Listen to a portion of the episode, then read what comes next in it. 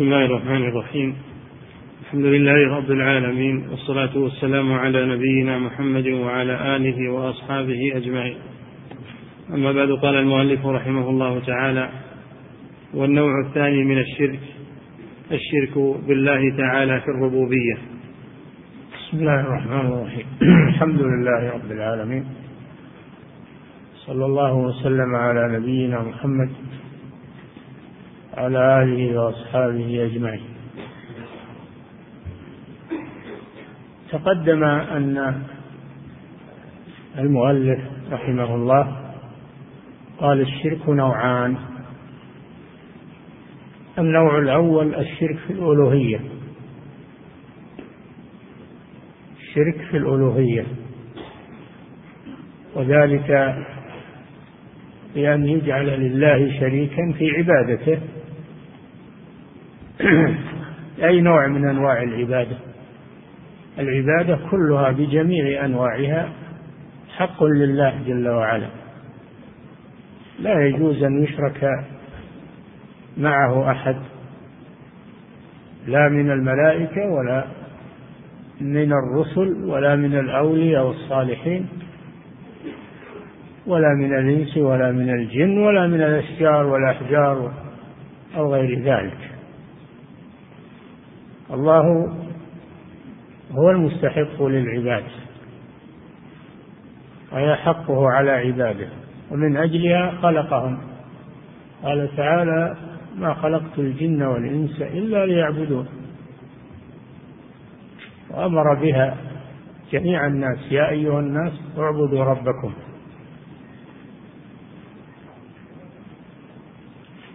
أمر بها جميع الناس.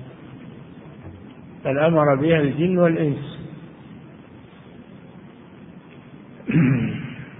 فمن صرف من أنواع العبادة من ذبح أو نذر أو استغاثة أو غير ذلك لغير الله فهذا شرك أكبر. والنوع الثاني هو ما وصلنا إليه الآن وهو الشرك في الربوبية. النوع الأول في الألوهية وهو الكثير الشرك في الألوهية قليل في الناس. نعم. والنوع الثاني من الشرك الشرك بالله تعالى في الربوبية كشرك من جعل معه خالقا آخر كالمجوس وغيرهم. نعم. ذكر ثلاثة أنواع من الشرك في الربوبية. شرك المجوس الذين يجعلون الخالق خالقين خالق للخير وخالق للشر. ولذلك يسمون بالثانوية. والنوع الثاني شرك الفلاسفة. الذين يجعلون المخلوقات من تدبير من تدبير العقول العشرة والأفلاك وما أشبه ذلك من خرافاتهم. والفلاسفة جمع فيلسوف والفلسفة هي الحكمة بزعمهم الفيلسوف هو الحكيم عندهم وبئست الحكمة. ومنبع الفلسفة والعلم الكلام والمنطق من اليونان. من من دولة اليونان أو من عالم اليونان. عندهم الفلاسفة أفلاطون وسقراط ومن جاء بعدهم من الفلاسفة.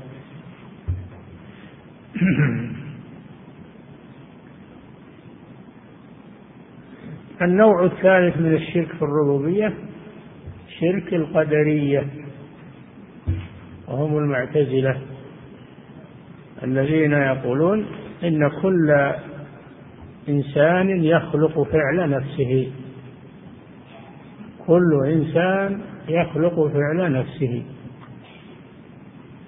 وليس أفعال العباد خلقا لله عز وجل وإنما هي خلقهم هم.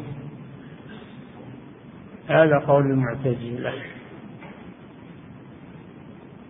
فهم أثبتوا خالقين مع الله.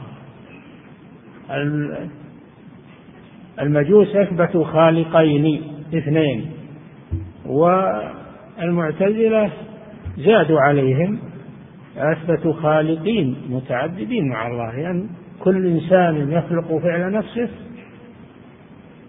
هذا فيه إثبات خالقين متعددين مع الله جل وعلا وبصفة أنهم يثبتون مع الله في الخلق شريكا سموا مجوس هذه الأمة لشبههم بالمجوس يشبهون المجوس في هذا وإن زادوا عليهم في عدد الخالقين. نعم هذا ملخص أنواع الشرك في الربوبية التي ذكرها المؤلف رحمه الله. نعم. الشرك بالله تعالى في الربوبية كشرك من جعل معه خالقا آخر كالمجوس وغيرهم الذين يقولون بأن للعالم ربين أحدهما خالق خالق الخير ويقولون له بلسان الفارسية يزدان. والآخر خالق الشر ويقولون له المجوس بلسانهم أهرما. وكالفلاسفة. هذا النوع الثاني شرك الفلاسفة. الذين يقولون بالعقول العشرة والنفوس. وهذه الأشياء هي التي تحدث الحوادث في الكون. فهم أثبتوا فهم عطلوا الرب سبحانه وتعالى وجعلوا هذه الأشياء هي التي تتصرف في الكون. وهذا تعطيل هذا شرك التعطيل. نعم. وكالفلاسفة ومن تبعهم الذين يقولون بأنه لم يصدر عنه إلا واحد بسيط وأن مصدر, وأن مصدر المخلوقات كلها عن العقول والنفوس. مصدر المخلوقات كلها عن العقول العشرة اللي يسمونها. ولا ندري ما هي هذه العقول العشرة. من من خرافاتهم وفلسفتهم الباطلة والنفوس وما أشبه ذلك. إذا ما في رب عندهم إنما هي هذه الأشياء. وهذا شرك التعطيل. نعم. وأن مصدر المخلوقات كلها عن العقول والنفوس وأن مصدر هذا العالم عن العقل الفعال فهو رب كل ما تحته ومدبره. نعم. هل بعد هذا الكفر كفر والعياذ بالله؟ نعم. فهو رب كل ما تحته ومدبره وهذا أشر من شرك عباد الأصنام والمجوس والنصارى. هذا أعظم أنواع الشرك. لأنه جحد الله عز وجل وجعل هذا الكون مخلوقا لغيره. نعم. وهذا شر من شرك عباد الأصنام والمجوس والنصارى. لأن لأن عباد لأن النصارى يقولون الله ثالث ثلاثة. فهم أثبتوا ثلاثة آلهة. وهؤلاء أثبتوا ما لا يحصى من من الآلهة في هذا الكون. وأشد من شرك المجوس لأن المجوس قالوا خالقين. وهؤلاء أثبتوا خالقين مع الله سبحانه وتعالى أو من دون الله عز وجل. وأشد من شرك عباد الأصنام لأن عباد الأصنام يعترفون بأن الله خالق لكن يجعلون هذه الأصنام شفعاء عنده. فشرك الفلاسفة أشد من شرك عباد الأصنام. نعم.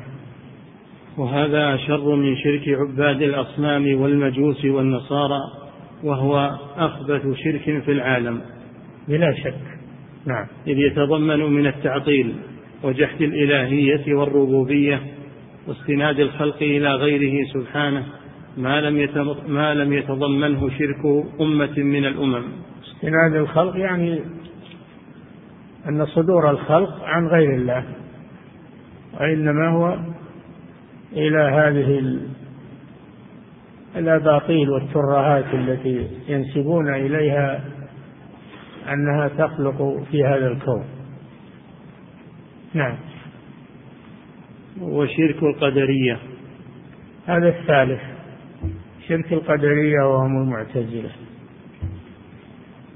الذين يقولون الله لم يقدر ولم يخلق أفعال العباد. وإنما هم الذين يخلقونها باستقلالهم. كل يخلق فعل نفسه باستقلاله. فلا تدخل أفعالهم في خلق الله. إذا أثبتوا شركاء مع الله في الخلق. نعم. والشرك القدرية مختصر من هذا الباب. وباب مختصر من شرك الفلاسفة. من هذا الباب يعني من شرك الفلاسفة. هو أقل منه. لكنه مثله. نعم. وشرك وشرك القدرية مختصر من هذا الباب وباب يدخل منه إليه. نعم.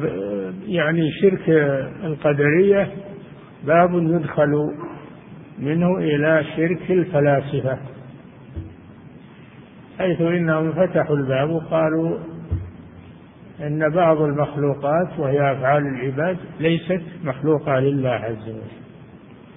نعم. ولهذا شبههم الصحابة رضي الله عنهم بالمجوس كما ثبت عن ابن عمر وابن عباس. نعم هو ظهر أول أول نفي القدر ظهر في آخر عهد الصحابة. القدرية ظهروا في آخر عهد الصحابة وأنكروا عليهم وسموهم مجوس هذه الأمة. نعم. وقد روى أهل السنن منهم ذلك مرفوعا. وقد روى أهل السنن عنهم. عنهم ذلك مرفوعا عن الصحابة يعني. أنهم قالوا القدرية مجوس هذه الأمة. إذا مرضوا فلا تعودوهم. نعم. وقد روى أهل السنن عنهم ذلك مرفوعا أنهم مجوس هذه الأمة. نعم. وكثيرا ما يجتمع الشركان في العبد وينفرد أحدهما عن الآخر. قد يكون في الإنسان نوعان من هذه الأنواع. يكون عنده شرك المجوس وشرك القدرية. نعم. والقرآن الكريم بل الكتب المنزلة من عند الله تعالى كلها مصرحة بالرد على أهل هذا الإشراك. آه القرآن الكريم والكتب المنزلة من عند الله قبله كلها مصرحة برد هذا الإشراك الإشراك في الربوبية. كلها تثبت أن الخالق هو الله وحده أن الخالق هو الله وحده وهو المستحق للعبادة دون ما سواه. نعم. والقرآن الكريم بل الكتب المنزلة من عند الله تعالى كلها مصرحة بالرد على أهل هذا الإشراك كقوله تعالى إياك نعبد فإنه ينفي شرك المحبة والإلهية وقوله وإياك نستعين فإنه ينفي شرك الخلق والربوبية. نعم. إياك نعبد وإياك نستعين. هذه الآية فيها نفي الشرك في الألوهية ونفي الشرك في الربوبية. وذلك أن قوله إياك نعبد هذا حصر. حصر للعبادة في الله عز وجل لأن تقديم المعمول يفيد الحصر. المعمول هو إياك والعامل نعبد. تقديم المعمول على العامل يفيد الحصر أي حصر العبودية في الله عز وجل وحده. نعم. وإياك نستعين. الاستعانة هذه من أفعال الربوبية. فالذي يعين ويرزق ويخلق ويحيي ويميت ويدبر هو الرب سبحانه وتعالى. فهذه فيها توحيد الربوبية. وإياك نستعين. والله هو المعين وهو الخالق وهو الرازق وهو المدبر. نعم. وتضمنت هذه الآية تجريد التوحيد لرب العالمين في العبادة وأنه لا يجوز إشراك غيره معه لا في الأفعال ولا في الألفاظ ولا في الإرادات. لا في الأفعال كالذبح كالذبح والركوع والسجود وغير ذلك من العبادات الفعلية. العبادات الفعلية كلها لله عز وجل. ولا في العبادات القولية كالدعاء و والذكر وغير ذلك التي هي على اللسان. وكذلك العبادات القلبية كالخوف والرجاء والرغبة والرهبة والمقاصد في العبادات والنيات كلها يجب أن تكون لله عز وجل. العبادات العملية التي على على البدن والعبادات آه، القولية التي تكون باللسان والعبادات آه، في الأقوى العبادات في النيات. العبادات في القلب. كالمحبة الخوف والرغبة والرهبة والإنابة التوكل وغير ذلك. العبادات لا تخرج عن هذه الأنواع الثلاثة إما بدنية وإما لفظية وإما قلبية. نعم. وأنه لا يجوز إشراك غيره معه لا في الأفعال ولا في الألفاظ ولا في الإرادات فالشرك به في الأفعال كالسجود لغيره سبحانه. هذا في الأفعال سجود البدن نعم. كالسجود لغيره سبحانه والطواف بغير بيته المحرم. الطواف الطواف هذا عبادة. ولا يشرع إلا بالكعبة المشرفة. لا يجوز أن يطاف بالقبور ولا بالمقامات ولا بالأمكنة والآثار التي ينسبونها إلى الأنبياء والصالحين لأن هذا شرع دين لم يأذن به الله. ما شرع الله الطواف إلا بالبيت العتيق. البيت العتيق. ثم إن الطائف إن كان يتقرب بهذا الطواف إلى غير الله كصاحب القبر فهذا شرك أكبر. وإن كان ينوي الطواف لله ولكنه يؤديه في هذا المكان الذي لم يشرع الله الطواف به فهذا بدعة. فهذا بدعة. لأنه لم يشرع الله الطواف إلا بالبيت ولا يطاف بغيره من أي مكان. نعم. وحلق الرأس عبودية وخضوعا لغيره. حلق الرأس حلق الرأس يكون عبادة ويكون مباحا. إذا حلقته لأجل التخلص من الأذى ومن القمل ومن الأوساخ و وأن تسلم من كلف آه، تغذية الرأس. هذا مباح مباح الحلق.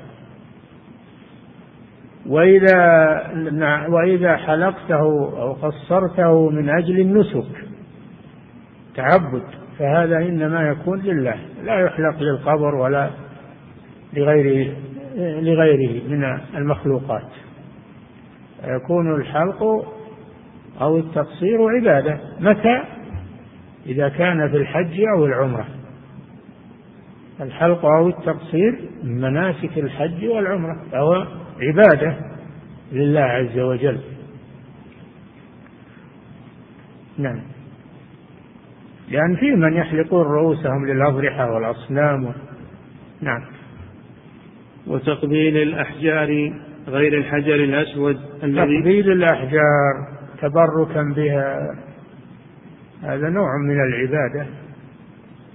والله لم يشرع لنا تقبيل حجر في الأرض أو بنية أو غيره إلا الحجر الأسود لأنه من شعائر الله لأنه من شعائر الله. والنبي صلى الله عليه وسلم قبله استلمه وقبله. وهذا عبادة لله ما هو للحجر ما هي عبادة للحجر لكن لأن الحجر مشعر من مشاعر العبادة. فنحن نقبله أو نستلمه أو نشير إليه تعبدا لله سبحانه وتعالى. وإلا فهو حجر لا ينفع ولا يضر. ولهذا قال عمر رضي الله عنه لما قبل الحجر قال والله إني لأعلم أنك حجر لا تنفع ولا تضر. ولولا أني رأيت رسول الله صلى الله عليه وسلم يقبلك ما قبلتك. المسألة مسألة اتباع. اتباع للرسول صلى الله عليه وسلم وهو عبادة لله عز وجل. أنت تقبله لا تتقرب إليه وإنما تتقرب إلى الله. تعبد الله الذي أمرك بذلك. نعم. وتقبيل الأحجار غير الحجر الأسود. أما تقبيل المقامات والأضرحة والقبور والشبابيك التي عليها هذا من فعل المشركين. هذا من فعل المشركين. وهو تقرب إلى غير الله سبحانه وتعالى. القبور لا تقبل ولا جدرانها ولا شبابيكها لا قبر النبي صلى الله عليه وسلم ولا قبر غيره. ما شرع لنا هذا. نعم. وتقدير الأحجار غير الحجر الأسود الذي هو يمينه تعالى في الأرض. كما في الحديث كأنما كأنما صافح الله كأنما ما قال فقد صافح الله؟ قال فكأنما صافح الله. لأنه شعيرة من شعائره. وأيضا يمين الله بمعنى أنه من شعائره وليس يمين الله بمعنى يد يد الرب سبحانه وتعالى. لأنه قال يمين الله في الأرض والله جل وعلا ليس منه شيء في الأرض الله جل وعلا في السماء. لكن يمينه في الأرض بمعنى أنه مشعره في الأرض ومحل عبادته. نعم. أو تقبيل القبور واستلامها والسجود لها. لم يشرع الله لنا تقبيل القبور واستلام القبور السجود لها. هذا من دين المشركين. نعم. وقد لعن النبي صلى الله عليه وسلم من اتخذ قبور الأنبياء والصالحين مساجد. في أحاديث كثيرة صحيحة. نهى النبي صلى الله عليه وسلم عن اتخاذ القبور مساجد.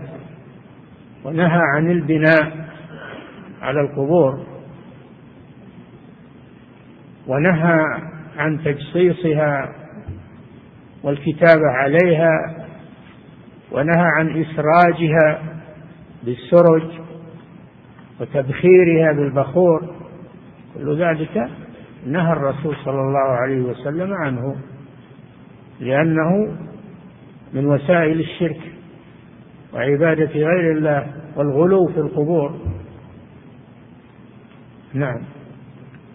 الآن يبنون عليها ويجعلون لها صناديق وسدنة ويجمعون الأموال من المساكين.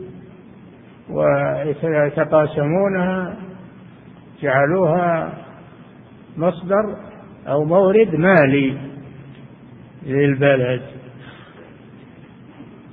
وأغروا الناس بعبادتها والعياذ بالله. أكلوا أموالهم بالباطل وأفسدوا عقيدتهم. فهذا هو ديدن القبوريين اليوم أو من رضي بفعلهم. أو اتخذه موردا من موارد آه، بيت المال في بعض البلاد. نعم. وقد لعن النبي صلى الله عليه وسلم من اتخذ قبور الأنبياء والصالحين مساجد يصلى لله فيها. مساجد بمعنى أنه يصلى عندها. المسجد هو مكان الصلاة. ولو لم يبنى مكان كل مكان صليت فيه فإنه مسجد. صار مسجدا للصلاة. لقوله صلى الله عليه وسلم وجعلت لي الأرض مسجدا وطهورا. المسجد هو مكان الصلاة سواء استمر يصلى فيه أو صليت به مرة واحدة ومشيت. يصير مسجد مؤقت وقت صلاتك فيه هو مسجد. القبور لا يصلى عندها وإن كان المصلي يصلي لله لكن المكان ليس مكانا للصلاة. لماذا؟ لأن هذا وسيلة إلى الشرك. وسيلة إلى الشرك. فإذا رأوك تصلي عندها فإنهم يقتدون بك ويظنون أنك تصلي لأجل القبر وبركته. ويصلون عنده ويتبركون به. فلذلك سد النبي صلى الله عليه وسلم هذه الوسيلة ونهى عن الصلاة عند القبور. وإذا بني عليها مسجد فالأمر أشد. اتخذوا إذا مات فيهم الرجل الصالح بنوا على قبره مسجدا وصوروا فيه تلك الصور. فإذا بني عليه مسجد فالأمر أشد ولا تجوز الصلاة في هذا المسجد لأنها صلاة عند القبر. نعم. وقد لعن النبي صلى الله عليه وسلم من اتخذ قبور الأنبياء والصالحين مساجد يصلى لله فيها. صلى لله. أما إذا كان يصلي للقبر هذا شرك على طول شرك أكبر. لكن إذا كان يصلي لله فهذا حرام ووسيلة من وسائل الشرك. نعم. يصلى لله فيها فكيف من اتخذ القبور أوثانا تعبد من دون الله؟ كيف إذا صلى لها ودعاها واستغاث بها اتخذها أوثانا تعبد من دون الله؟ والوثن هو ما عبد من دون الله. كله وثن سواء كان على صورة أو شجرا أو حجرا أو قبرا كلها أوثان الوثن هو ما عبد من دون الله على أي شكل كان. ولهذا قال صلى الله عليه وسلم اللهم لا تجعل قبري وثنا يعبد. فجعل عبادة القبر عبادة للوثن. وإن كان قبر نبي وبل أفضل الأنبياء. لا يجوز. لا يجوز التقرب إلى الأموات بالاستغاثة والذبح والنذر. الصلاة عندها تبرك بها. وسيأتي ما يشرع للقبور وما لا يشرع. نعم. فهذا لم يعلم معنى قوله تعالى إياك نعبد. أعد يصلى لله فيها فكيف من اتخذ القبور أوثانا تعبد من دون الله؟ يتقرب إليها. يتقرب إليها للعبادة. نعم. فكيف من اتخذ القبور أوثانا تعبد من دون الله؟ فهذا لم يعلم معنى قوله تعالى إياك نعبد لم يفهم معنى قوله إياك نعبد وأنه حصر للعبادة في الله. فهذا عبد غير الله. كيف يقرأ هذه الآية بلسانه ويخالفها بفعله؟ فيعبد غير الله. نعم. وفي الصحيحين عنه صلى الله عليه وسلم أنه قال لعن الله اليهود والنصارى اتخذوا قبور أنبيائهم مساجد. اليهود والنصارى غلوا في القبور اتخذوها مساجد بمعنى أنهم يصلون عندها. تبركا بها. فلذلك لعنهم النبي صلى الله عليه وسلم.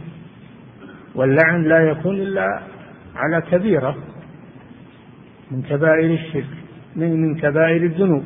والشرك هو أكبر الذنوب. وكذلك الوسائل المؤدية إليه من أكبر الذنوب. وهذا سد الباب لباب الشرك. نعم. وفيه عنه أيضا إن من شرار الناس من تدركهم الساعة وهم أحياء والذين يتخذون القبور مساجد. إن من شرار الناس من تدركهم الساعة وهم أحياء لأن الساعة لا تقوم وفي الأرض من يقول الله الله. لا تقوم إلا على شرار الناس الذين لا يعرفون الله. لأن القرآن يرفع في آخر الزمان يرفع القرآن وينزع العلم ويبقى الناس في جهل ويموت العلماء يبقى الناس في جهل يقعون في الشرك يقعون في الكفر ثم تقوم عليهم الساعة والعياذ بالله. تقوم على شرار الناس. أما أهل الإيمان فتنزع أرواحهم قبل قيام الساعة. تأتيهم ريح طيبة فتنزع أرواحهم ويموتون. ويبقى شرار الناس يتهارجون كتهارج الحمر. هذا صنف الصنف الثاني الذين يبنون المساجد على القبور هذول من شرار الناس.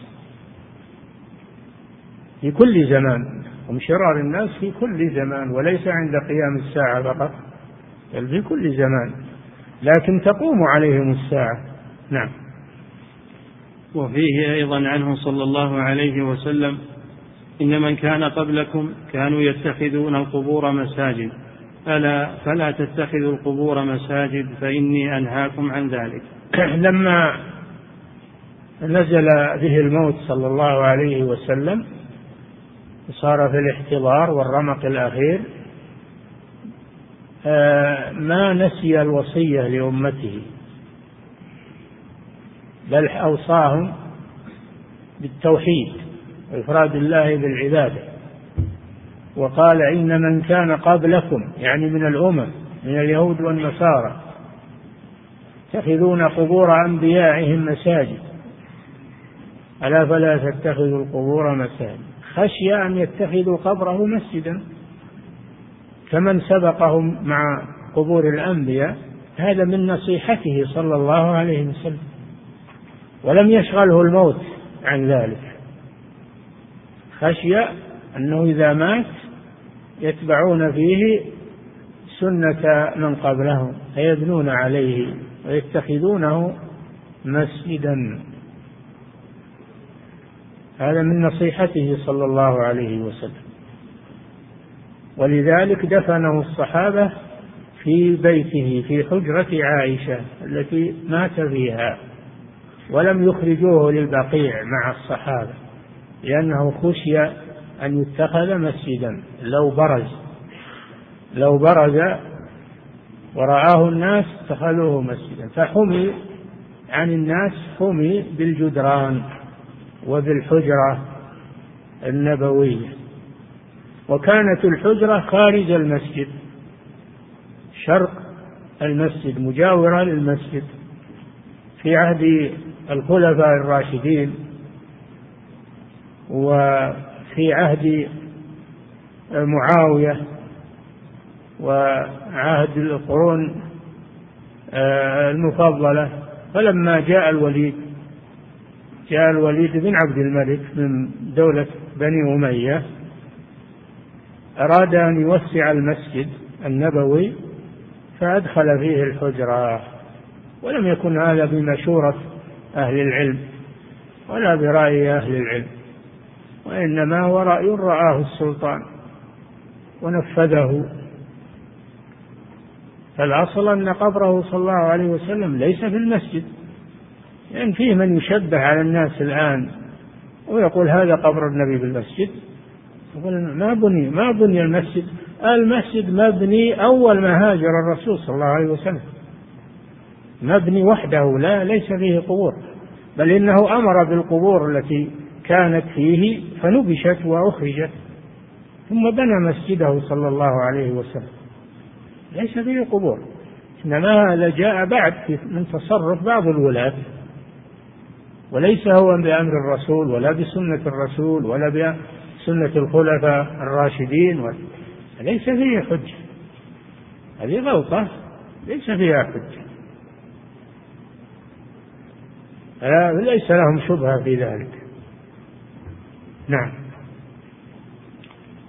وفي مسند الإمام أحمد وصحيح ابن حبان عنه صلى الله عليه وسلم لعن الله زوارات القبور والمتخذين عليها المساجد والسرج.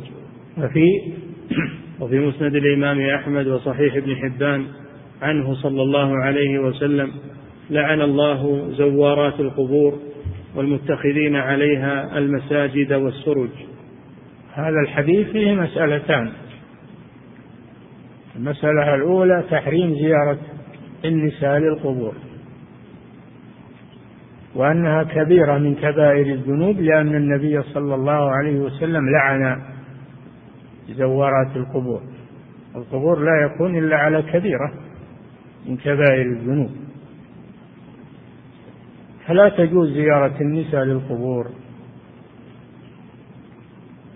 وفي لفظ لعن الله زائرات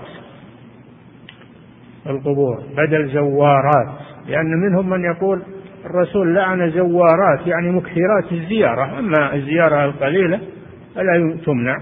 نقول لعن زائرات جاءت رواية لعن زائرات القبور. هذه فيها رد على هؤلاء.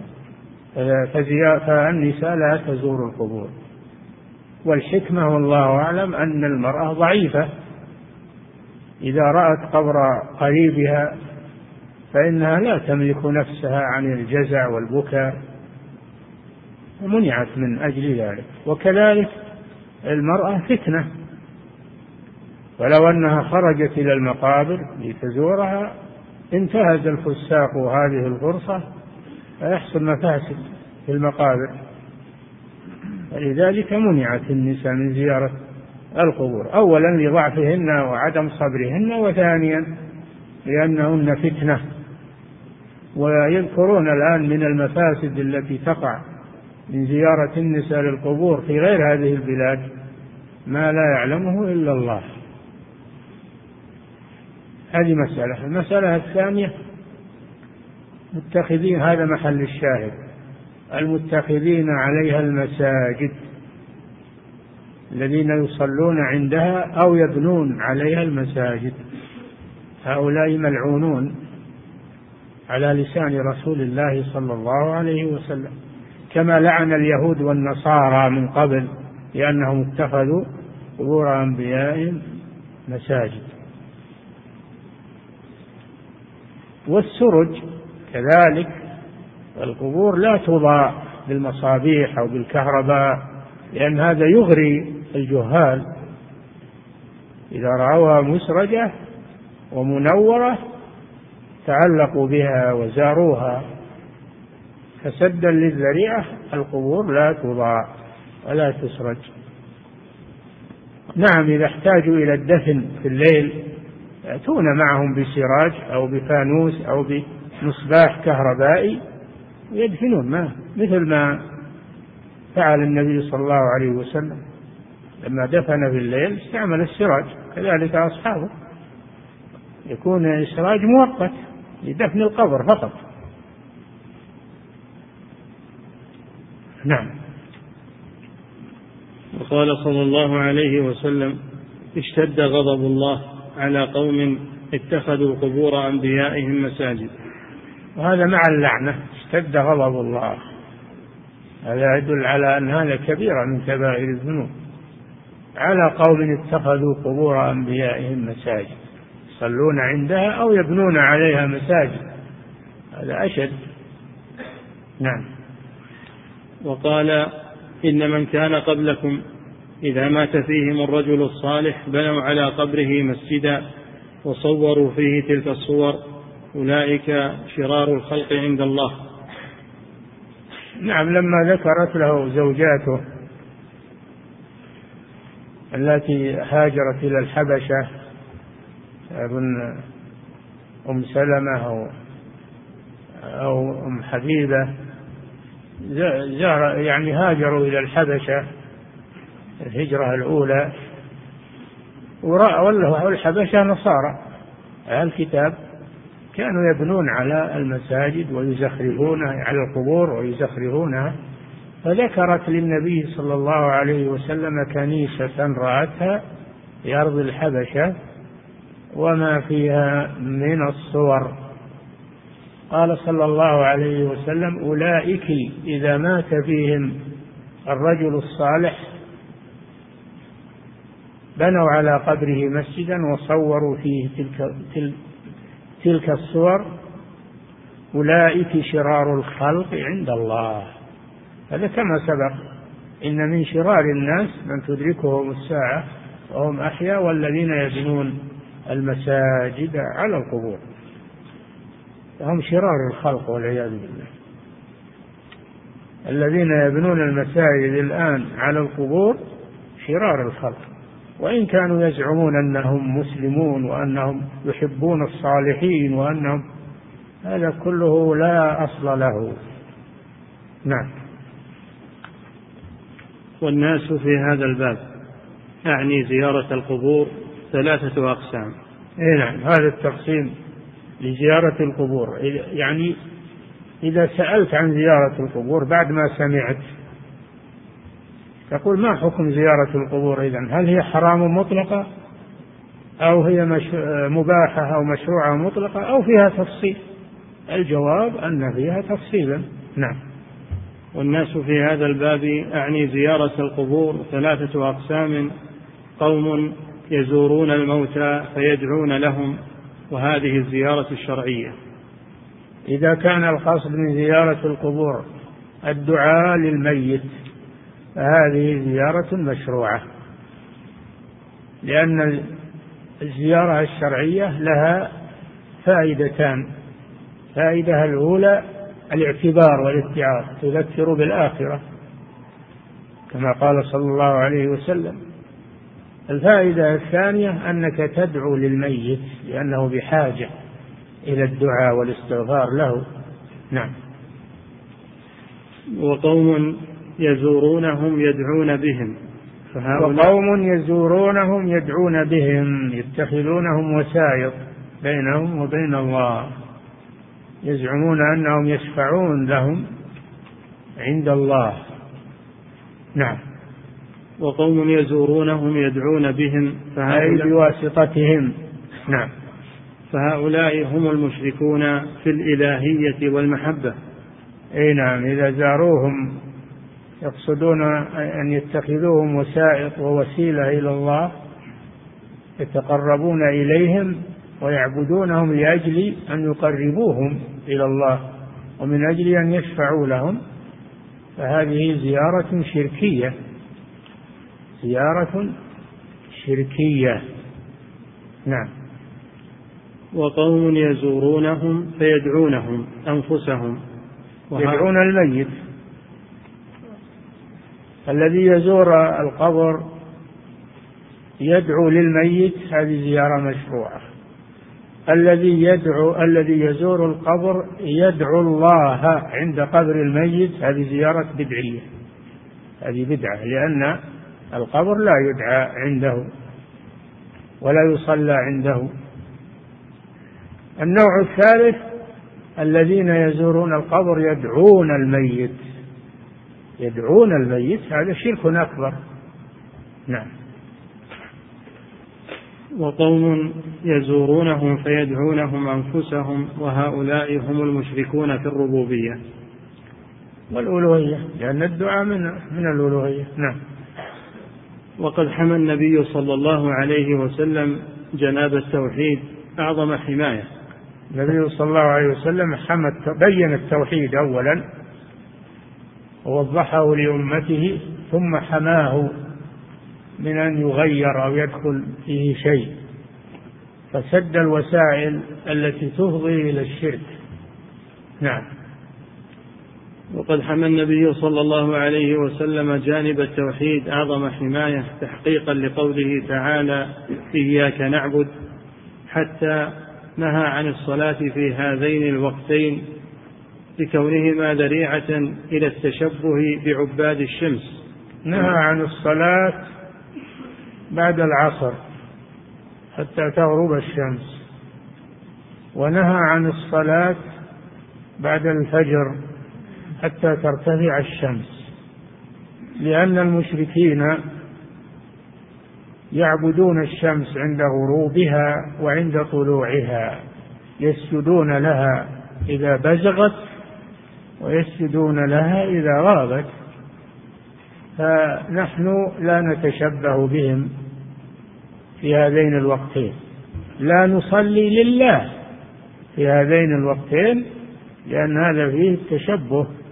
بعباد الشمس عند غروبها أو عند طلوعها. هذا من سد الوسائل التي تفضي إلى الشرك. نعم.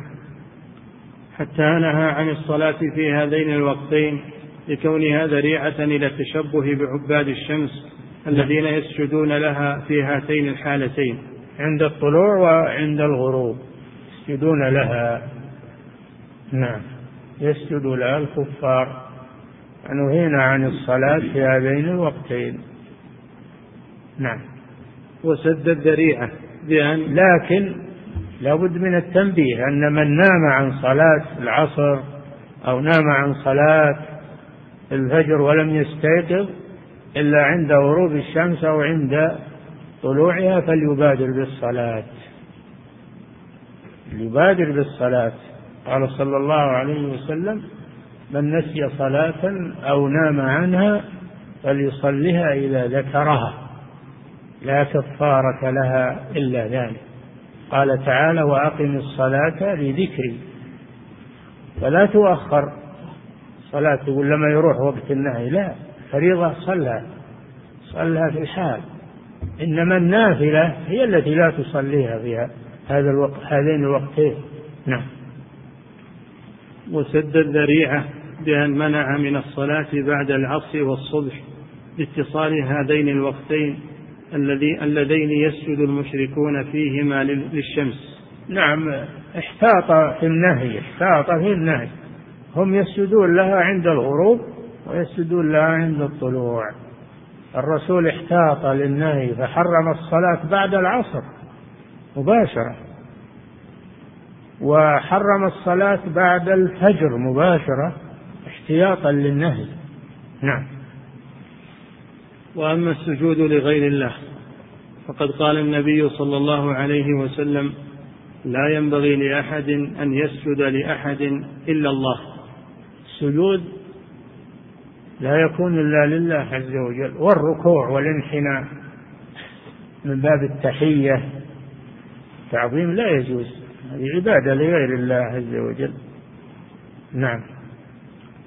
وأما السجود لغير الله فقد قال النبي صلى الله عليه وسلم لا ينبغي لأحد أن يسجد لأحد إلا لله ولا ينبغي في كلام الله ورسوله لا يم كلمة لا ينبغي يبين المؤلف معنى لا ينبغي وأنه تحذير عظيم. نعم. ولا ينبغي في كلام الله ورسوله إنما يستعمل للذي هو في غاية الامتناع. في غاية الامتناع والنهي فهي كلمة فيها غاية النهي عن الشيء. نعم. كقوله تعالى وما ينبغي للرحمن أن يتخذ ولدا. نعم. وقوله تعالى وما علمناه الشعر وما ينبغي له. قال تعالى في حق الرسول صلى الله عليه وسلم وما علمناه الشعر. لأن المشركين يقولون إنه شاعر. وأن هذا القرآن شعر. الله جل وعلا قال ما علمناه الشعر. الرسول لا يحسن الشعر حتى إنه إذا أراد أن ينشد البيت لا يستطيع أن ينشده على أصله لأنه لا لم يعلم الشعر عليه الصلاة والسلام. نعم. وقوله سبحانه ما كان ينبغي لنا أن نتخذ من دونك من أولياء.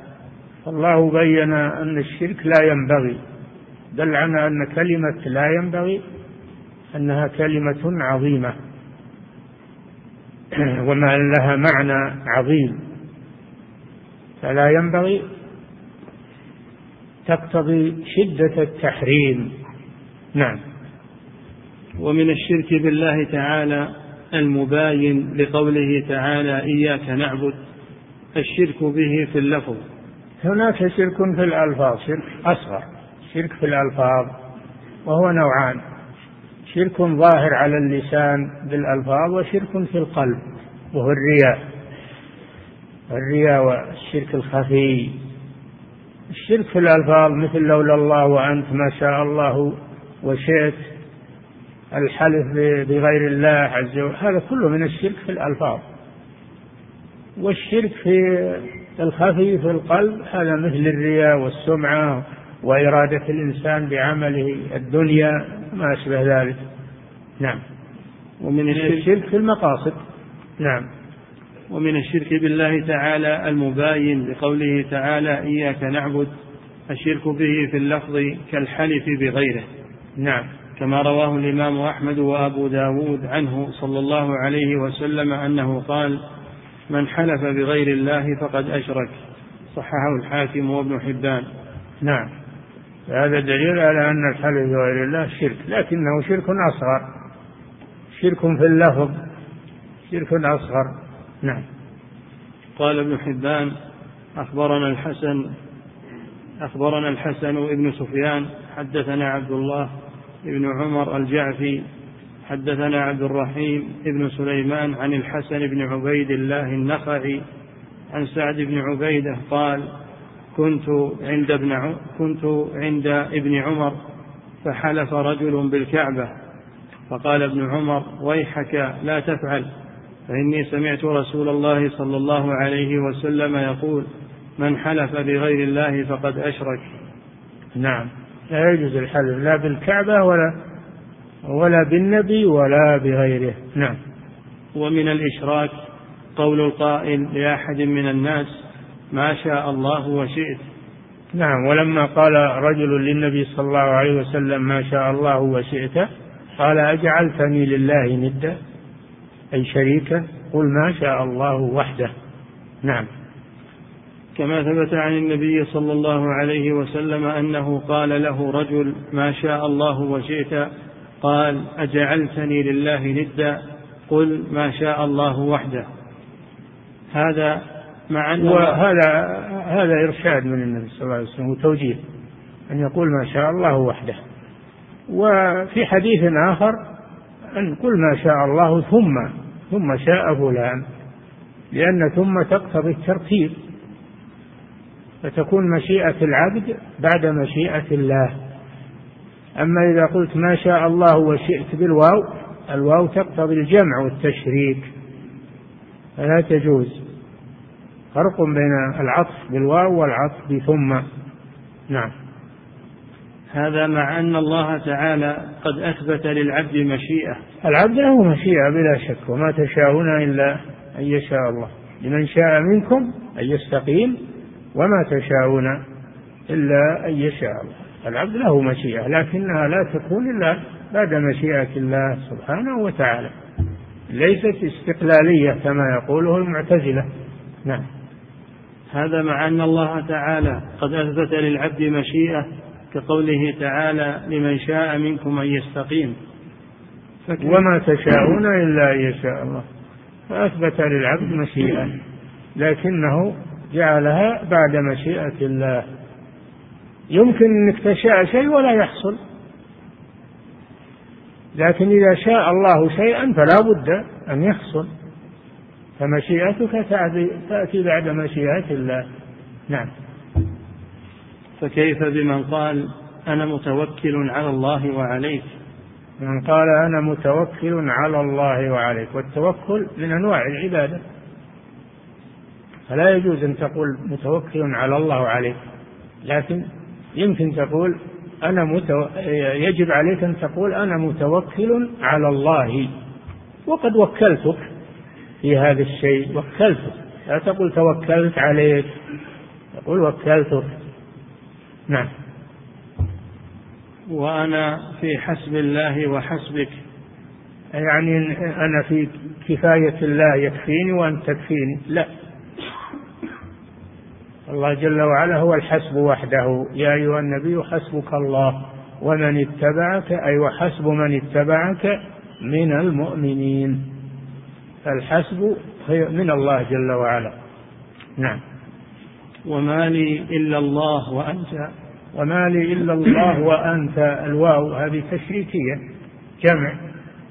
لكن لا قل إذا قلت ما, ما لي إلا الله ثم أنت فلا بأس. نعم. وهذا من الله ومنك. هذا من الله ومنك. هذا شرك. شرك في اللفظ. سويت المخلوق بالخالق. لأن الواو تقتضي التسوية.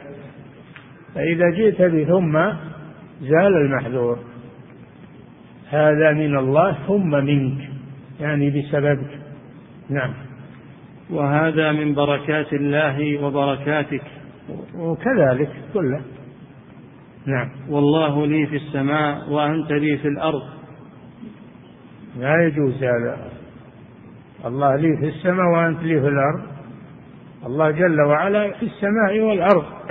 يعلم ما في السماوات وما في الأرض. وما يجري في الأرض فهو من الله عز وجل. لا يقال إن الله له ما في السماء فقط وما في الأرض هذا للمخلوقين. لا. الله له ما في السماوات وما في الأرض خلقا وعبيدا وتدبيرا و... نعم. وهو الله في السماوات وفي الأرض يعلم سركم وجهركم ويعلم ما تكتمون فالله في السماء وعلمه في كل مكان في الأرض وفي كل مكان. نعم. وازن بين هذه الألفاظ الصادرة من غالب الناس اليوم وبين ما نهي عنه من من ما شاء الله وشئت. ثم انظر أيها أفحش يتبين لك أن قائلها أولى بالبعد من إياك نعبد وبالجواب من من النبي صلى الله عليه وسلم لقائل تلك الكلمة. وأنه إذا كان قد جعل إذا كان قد جعل رسول الله صلى الله عليه وسلم ندا فهذا قد جعل من لا يدانيه لله ندا. نعم. فلا يجوز هذا الكلام إلا بهذه التقييدات النبوية. حماية للتوحيد. هذا من حماية التوحيد. وإن كان المسلم وإن قالها لا يقصد بقلبه ذلك لكن هذا شرك في الألفاظ.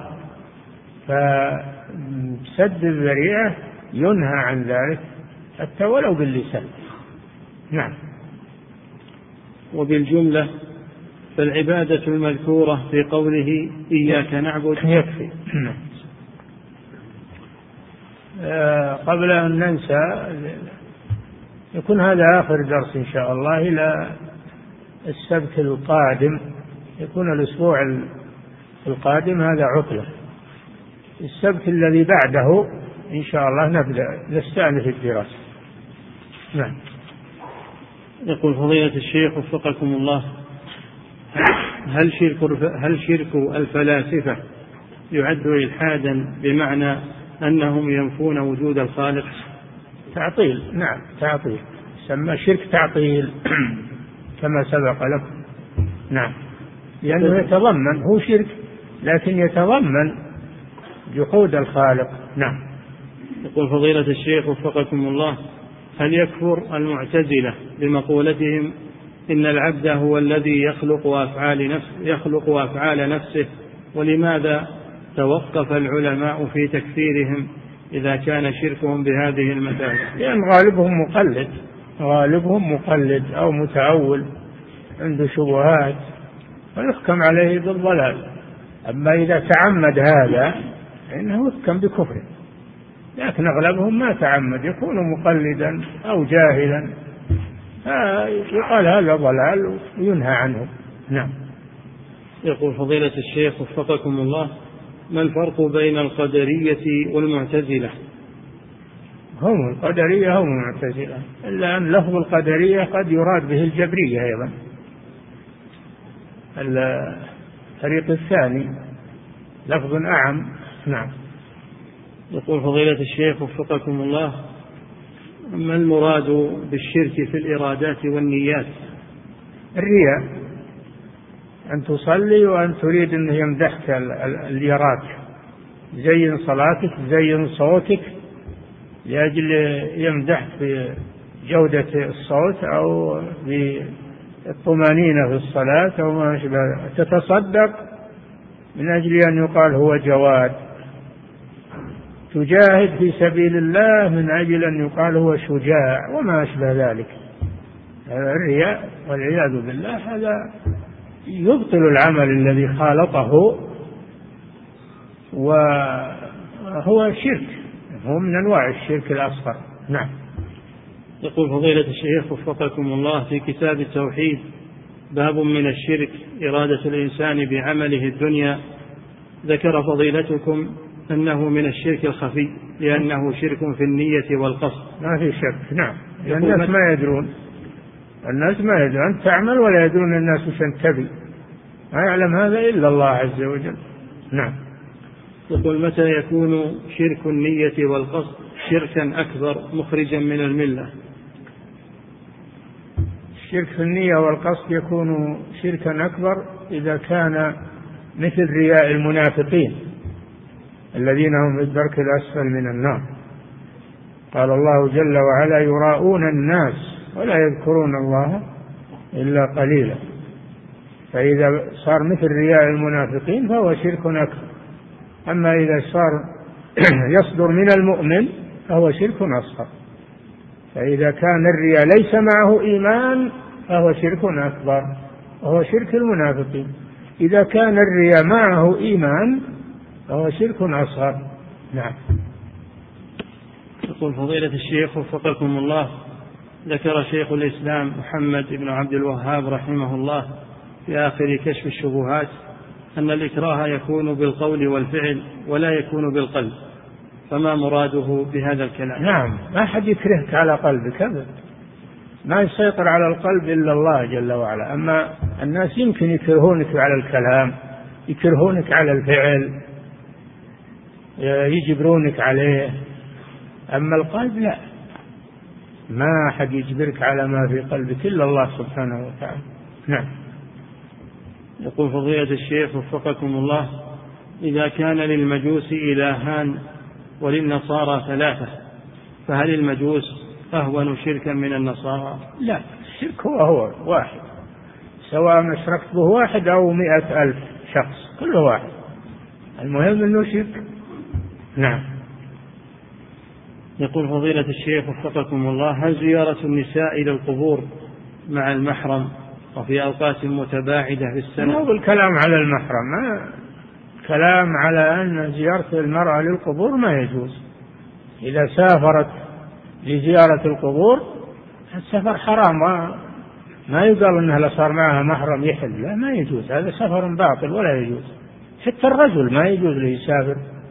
لزيارة القبور. ما يجوز للرجل يسافر لزيارة قبر لأن هذا وسيلة من وسائل الشرك. نعم. يقول فضيلة الشيخ وفقكم الله نسمع كثيرا عن العقل الباطن. هل لهذا أصل في الشريعة؟ إيش؟ نسمع كثيرا عن العقل الباطن. العقل كله باطن. من يرى العقل؟ ما يعلمه إلا الله سبحانه وتعالى.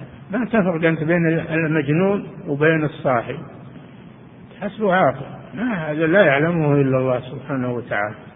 نعم. يقول فضيلة الشيخ وفقكم الله هل ثبت أو ورد عن رسول الله صلى الله عليه وسلم أن الحجر الأسود من حجارة الجنة؟ الله أعلم. وقال إنه نزل به جبريل الله أعلم. نعم. ما أقول ما كلفنا الله بهذا. نعم. يقول فضيلة الشيخ وفقكم الله الحجرة التي فيها قبر وهي ملتصقة بالمسجد وليست داخله. هل يجوز الصلاة في ذاك المسجد؟ نعم الحجرة التي فيها قبر. قلنا لكم قلنا لكم إذا كان القبر متصلا بالمسجد من أي جهة؟ من جهاته. فهذا مسجد مبني على القبر ولا يجوز الصلاة فيه. نعم. حجرة أو أي شيء. نعم.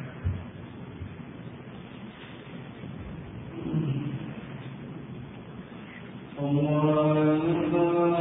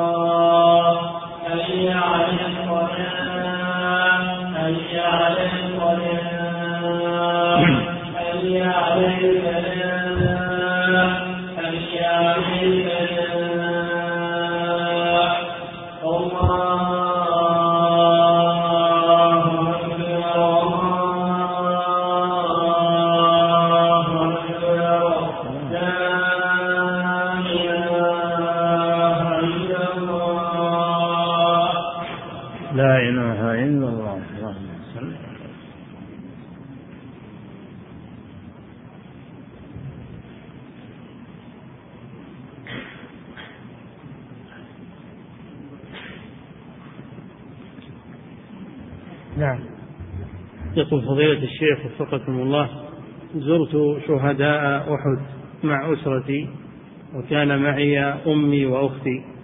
زرت؟ زرت شهداء أحد مع أسرتي وكان معي أمي وأختي. فهل أمي وأختي تدخل في الحديث النهي عن زيارة القبور؟ نعم يدخل فيه كل النساء أمك وأختك وخالك وجدك. كلهم يدخلون في النهي. لكن ما دام ما تعمدتوا هذا الشيء وتجهلون هذا الشيء نرجو الله أن يعفو عنكم. نعم. يقول فضيلة الشيخ وفقكم الله يقول كانت الصوفية يقول منتشرة في بلادنا وكان أجدادنا يعتقدون في الأولياء وكانوا ينذرون في كل قرية بقطعة أرض زراعية للأولياء. وكانوا ينذرون في كل قرية بقطعة أرض زراعية للأولياء. سؤاله هل يجوز لي الآن أن أستعيد هذه الأرض وأبني عليها مسجدا؟ علما بأن ريع هذه الأراضي في هذه الأيام يعود إلى الصوفية. إذا كنت تقدر على ذلك وأنت ورثت هذه الأشياء تقدر على أن تبنيها مسجد فافعل هذا. أما إذا كنت ما تقدر أو يحدث فتنة أو شر تجنب هذا ولكن تنهى عن هذا الأمر وتبين للناس هذا الشيء. وهذا ما هو غريب. الله جل وعلا ذكر عن المشركين وجعلوا لله مما ذرأ من الحرث والأنعام نصيبا. فقالوا هذا لله بزعمهم وهذا لشركائنا. يجعلون من الزروع نصيب للأصنام. ويجعلون من البهائم نصيب للأصنام. يعني بلغ بهم الشرك إلى هذا الحد. نعم. يقول فضيلة الشيخ وفقكم الله هل تقبيل الكعبة ومقام إبراهيم عليه السلام والتمسح بهما يعد شركا في الأفعال؟ يعد بدعة لأنه ما ورد تقبيل الكعبة ولا تقبيل مقام إبراهيم وإنما ورد الطواف بالكعبة والصلاة إليها وورد الصلاة عند مقام إبراهيم. ولم يرد أنه يقبل أو يتمسح به شباكه أو غير ذلك. نعم. يقول فضيلة الشيخ وفقكم الله ما حكم السفر بقصد السلام على النبي صلى الله عليه وسلم؟ وما النية الصحيحة لمن أراد الذهاب إلى المدينة؟ السفر بقصد زيارة القبور لا يجوز وسيلة من وسائل الشرك لا قبر النبي ولا غيره. ولا هناك حديث صحيح يدل على السفر لزيارة قبر الرسول. كل الأحاديث الواردة فيه كلها إما مكذوبة وإما ضعيفة شديدة الضعف.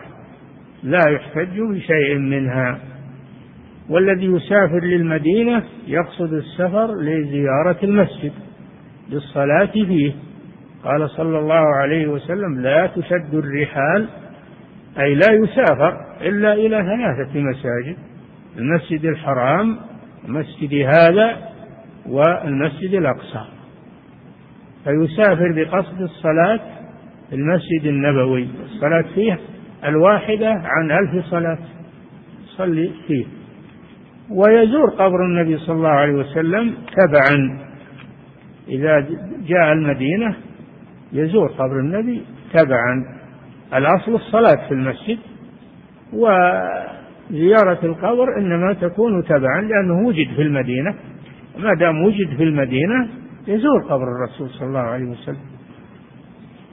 وقد ألف الإمام آه، قد ألف آه، الإمام ابن عبد الهادي كتابا سماه الصارم المنكي في الرد على السبكي لأن السبكي أورد الأحاديث التي في في السفر لزيارة القبر أوردها كلها وأراد أن يلبس بها على الناس فالإمام السبكي آه، الإمام ابن عبد الهادي تلميذ شيخ الإسلام ابن تيمية رد عليه وأبطل أسانيد هذه الأحاديث التي أوردها واحدا واحدا والحمد لله. نعم. يقول فضيلة الشيخ وفقكم الله. من يقول إن الواجب هو إزالة القبة التي على قبر النبي صلى الله عليه وسلم وإخراج القبر من المسجد. هل هذا الكلام صحيح؟ لا ما ما هو صحيح. القبر في مكانه الذي دفنه فيه الصحابة في حجرة عائشة فلا يغير. وأما القبة أمرها سهل لأن القبة سقف. وكانت الحجرة التي دفن فيها الرسول صلى الله عليه وسلم كانت مسقوفة أيضا. كانت مسقوفة. ولها فرجة آه، آه، إلى السماء. فالقبة بمثابة السقف الذي كان على الحجرة. ما في بأس. نعم. يقول فضيلة الشيخ وفقكم الله إذا كان حاكم لبلد إسلامي يقر عبادة الأضرحة ويدافع نعم. عنها. نعم. إذا كان حاكم لبلد إسلامي يقر عبادة الأضرحة ويدافع عنها ويأمر الشرطة بحراستها ويؤذي الدعاة وطلبة العلم الذي ينكر ذلك. هل تجب هل تجب الهجرة من ذاك البلد أم ماذا؟ نعم. إذا قدرت على الهجرة من هذا البلد إلى بلد التوحيد وجب عليك ذلك. وإذا لم تقدر فإنك معذور إلى أن تقدر تعذر إلى أن تستطيع الهجرة. نعم. لكن مع تمسكك بدينك وعقيدتك والدعوة إلى الله نعم. يقول فضيلة الشيخ وفقكم الله هناك من يقول بأن من يسجد لغير الله لا يحكم بكفره حتى تقام عليه الحجة. يا أخي حنا نحكم على الظواهر أما البواطن لا يعلمها إلا الله. فمن سجد لغير الله حكمنا عليه بالشرك والكفر. ما لنا إلا الظاهر. أما كونه ما نوى أو له نية ثانية هذا ما نعلم. هذا حكمه إلى الله. والله ما أمرنا أن نحكم على ما في القلوب. أمرنا أن نحكم على الأمور الظاهرة الألفاظ الأفعال التصرفات الظاهرة. نحكم عليها. نعم. يقول فضيلة الشيخ وفقكم الله.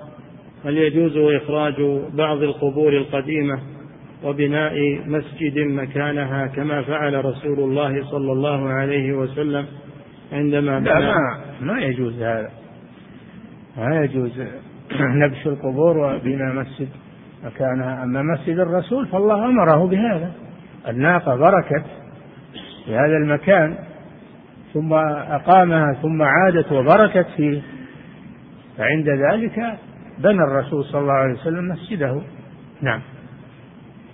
يقول فضيلة الشيخ وفقكم الله ما حكم ممارسة رياضة المشي على المقابر حيث نرى كثيرا من الناس يفعلون ذلك باستمرار؟ على المقابر يعني حول سور المقابر من خارج من خارج يريدون الرياضة. هذا فيه تشبه في الحقيقة فيه تشبه في الطواف.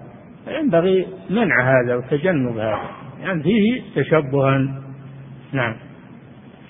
يقول فضيلة الشيخ وفقكم الله هل الذهاب إلى المقابر للدعاء لنفسه يكون بدعة أم جائزة؟ اي نعم هذا بدعة. يذهب إلى المقبرة لأجل يدعو لنفسه عند القبور مثل اللي يذهب يصلي عند القبور يقول هذا أفضل. ما يجوز العبادة عند القبور ما تجوز. لا أن يدعو الله عندها ولا أن يصلي لله عندها. ما يجوز هذا لأن هذا وسيلة إلى الشرك. نعم. والله موسع الأرض. يبغى تدعو ادعو في المساجد ادعو في أي مكان لكن لا تدعو عند القبور. نعم. يقول فضيلة الشيخ وفقكم الله امرأة تسأل فتقول ما حكم لبس النساء للخيط على هيئة أساور وقلائد مزخرفة؟ علما بأن من يلبسنها لا يعتقدن فيها شيئا فهل ينكر عليهن؟ الخيط لا يلبس لا للمرأة ولا ولا في زينة. المرأة تلبس الزينة من الحلي أما الخيط ما في زينة إلا التشبه أو الاعتقاد. هذا يجوز. نعم. يقول فضيلة الشيخ وفقكم الله هل لبس الحلقة والخيط أمر بسيط لا ينبغي التشديد على من فعله؟ لا ما يجب التشديد على من فعله لأنه اعتقاد اعتقاد بغير الله. يعتقد أنها الخيط أو الحلقة أنها تشفيه من المرض أو تدفع عنه المرض فلا يجوز هذا. و آه، كما تعلمون أن الشيخ محمد بن عبد الوهاب رحمه الله عقد بابا لهذا. باب لبس الحلقة والخيط لدفع البلاء أو رفعه. وأورد الأحاديث في هذا الباب. راجعوه. نعم. يقول فضيلة الشيخ. باب من الشرك. قال باب من الشرك. لبس الحلقة والخيط لرفع البلاء أو دفعه. نعم. يقول فضيلة الشيخ وفقكم الله إذا كان الطائف يطوف بالقبر على أنه يتقرب لصاحب القبر بذلك فهذا شرك أكبر. نعم. وإن كان يطوف بالقبر على أنه يتقرب لله بذلك فهذا بدعة. هل فهمي هذا وكذا نعم هذا قلنا هذا بدعة وسيلة إلى الشرك. ما يكفي أنه بدعة بل بدعة أشد البدع لأنه وسيلة إلى الشرك. نعم. يقول فضيلة الشيخ وفقكم, وفقكم الله اتخاذ ماطور في المقبرة يشرع اتخاذ ماطور يقول في المقبرة. اتخاذ ماطور للإضاءة. لا يجوز الإضاءة بماطور ولا بماكينة ولا بسرج ولا غير ذلك. ما يجوز. نعم. يقول فضيلة الشيخ وفقكم الله هل يجوز الصلاة على الميت بعد صلاة العصر أم أن ذلك داخل في النهي؟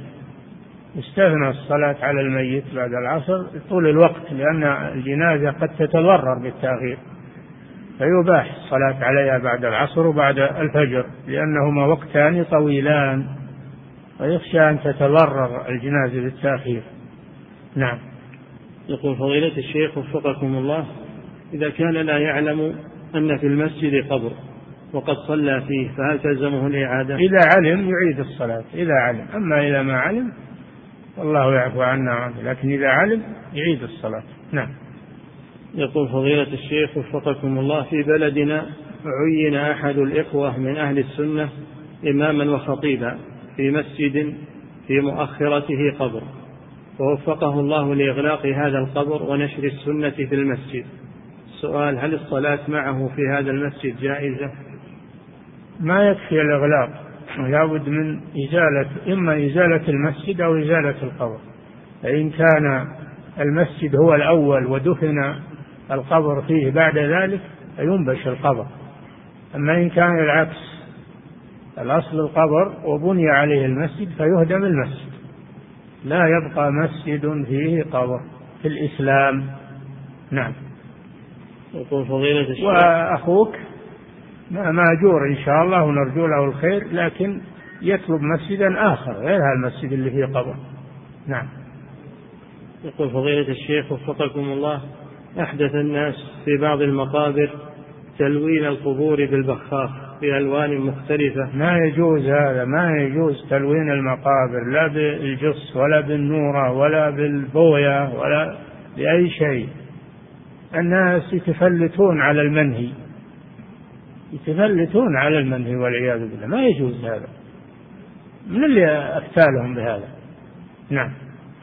ويقول هل لهم أن يكتبوا أرقاما على القبور؟ ولا أرقام ولا شيء. الكتابة التي تقرأ سواء كانت أرقاما أو حروفا ما